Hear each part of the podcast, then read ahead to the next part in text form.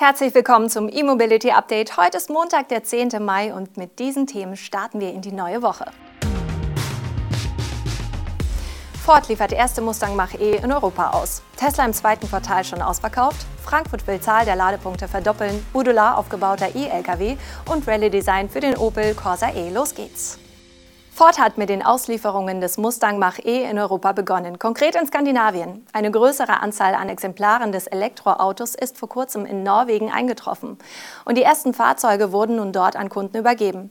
Bereits Ende 2020 war eine Reihe von Vorführfahrzeugen in Norwegen eingetroffen. Seit Jahresbeginn wurde vom Mustang Mach-E dort aber nur eine zweistellige Zahl an Fahrzeugen zugelassen. Aktuelle Bilder und Videos von Ford zeigen nun eine deutlich größere Anzahl an Fahrzeugen, die vor Ort entladen und für die Auslieferung an Kunden vorbereitet werden. Auch von den ersten Übergaben der Fahrzeuge an Kunden sind Fotos überliefert. Wie ein US-Portal berichtet, sollen im Mai und Juni gleich 4000 Mustang Mach-E in Norwegen übergeben werden. Damit könnte das E-SUV in diesem Zeitraum vielleicht sogar zu einem der oder gar dem meistverkauften Auto Norwegens werden.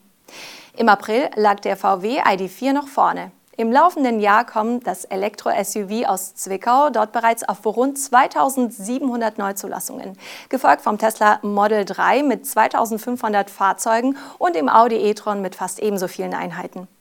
Dabei gab es auch in Deutschland offenbar schon erste Auslieferungen des Mustang Mach-E, wie wir in den sozialen Netzwerken sehen konnten. Eine offizielle Mitteilung von Ford Deutschland steht jedoch noch aus. Tesla hat seine Produktionskapazitäten für das zweite Quartal angeblich bereits komplett ausverkauft. Das soll Elon Musk laut einem US-Medienbericht den Mitarbeitern mitgeteilt haben, rund zwei Monate vor Quartalsende.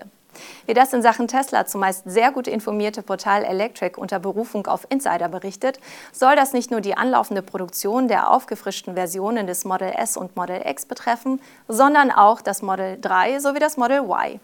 Eine Bestätigung seitens Tesla oder einen Tweet von Elon Musk hierzu gibt es aber nicht. Beim Model S und Model X war das beinahe zu erwarten. Beide Modelle können seit der Vorstellung des Upgrades Ende Januar bestellt werden. Im ersten Quartal wurde aber kein einziges Exemplar der beiden großen Baureihen gefertigt. Die nun wieder anlaufende Produktion steht also Auftragseingängen aus über drei Monaten entgegen.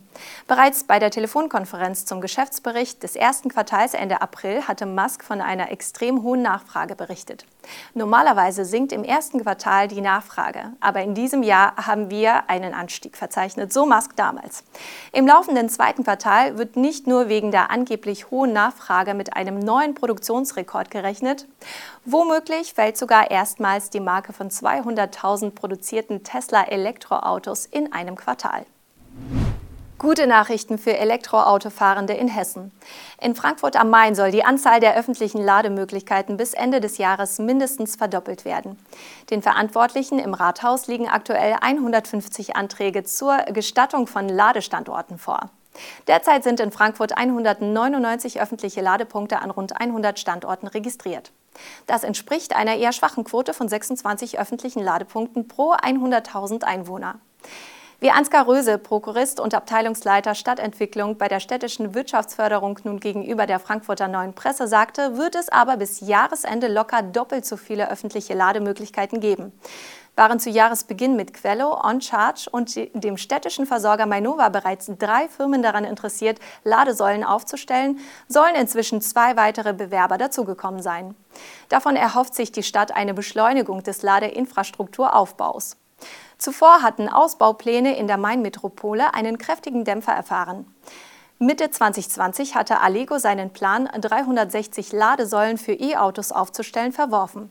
Grundsätzlich sieht das Frankfurter Stadtparlament den Aufbau von 875 öffentlichen Ladepunkten bis 2030 vor.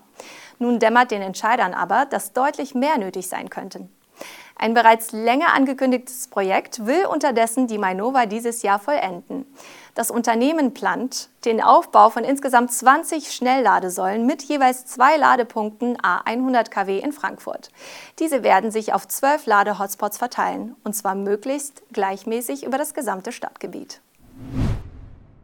Zwei Lehrstühle der RWTH Aachen haben zusammen mit dem japanischen Fahrzeughersteller Isuzu einen modular aufgebauten 18 Tonnen Elektro-Lkw fertiggestellt.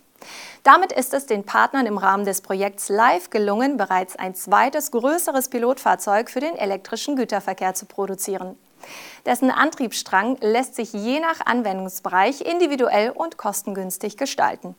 Die potenzielle Reichweite des batterieelektrischen Fahrzeugs liegt bei 170 Kilometern. Der 18-Tonner verfügt über ein eigens entwickeltes Hochspannungsbordnetz und Batteriesystem aus drei Packs.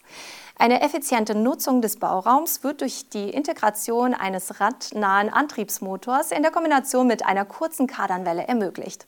Unser Konsortium arbeitet an einem Baukastensystem, das die Entwicklung und die Produktion elektrisch betriebener Lkw wirtschaftlicher macht und gleichzeitig individuell wählbare Varianten für die Antriebsstränge bietet, erklärte Professor Achim Kamker, Leiter des RWTH-Lehrstuhls Production Engineering of E-Mobility Components, kurz PEM. Der neue E-Lkw namens Live 2 wird auch schon weiterentwickelt. Bald sollen weitere Varianten mit Range Extendern entstehen. Zur Erhöhung der Reichweite sollen auch Brennstoffzellen oder Oberleitungsstromabnehmer getestet werden. Und zum Schluss wollen wir uns noch kurz dem Autohersteller Opel widmen. Der hat ein spezielles Rallye-Design für den kleinen Corsa E vorgestellt. Kürzlich hatte Opel bekanntlich die ersten zehn Corsa E Rallye für den ADAC Opel E-Rally Cup an die entsprechenden Teams ausgeliefert. Ab sofort kann nun auch jeder Besitzer des Serienmodells seinem Stromer einen Rallye-Look verpassen. Denn das Opel Design Team hat gemeinsam mit Opel Motorsport und Partnern ein spezielles gelb-schwarzes Folierungsset für den Corsa E entwickelt. Das sogenannte Opel Corsa E Rally Design Kit kostet 890 Euro plus Mehrwertsteuer. Opel-Chef Michael Loscheller denkt derweil auch über eine mögliche Rückkehr des Manta als Elektroauto nach. Das Feedback auf die im März als Rendering präsentierte Studie Manta GSE Elektromod sei derart überwältigend gewesen, dass die Marktforscher des Herstellers nun die Auf Auflage einer Serienversion durchspielen wollen. Zunächst will Loscheller den Elektromanta aber mal richtig vorstellen, denn zu den Bildern fehlten bisher die technischen Angaben und ein echter Prototyp. Und dann erst will Opel die Frage beantworten, neuer Manta, ja oder nein. Wenn wir uns etwas wünschen dürften, dann bitte her mit dem Elektromanta. Das war unser E-Mobility Update für diesen Montag. Ich hoffe, Sie sind gut in die neue Woche gestartet. Wenn Sie mögen, sehen oder hören wir uns am morgigen Dienstag wieder. Tschüss.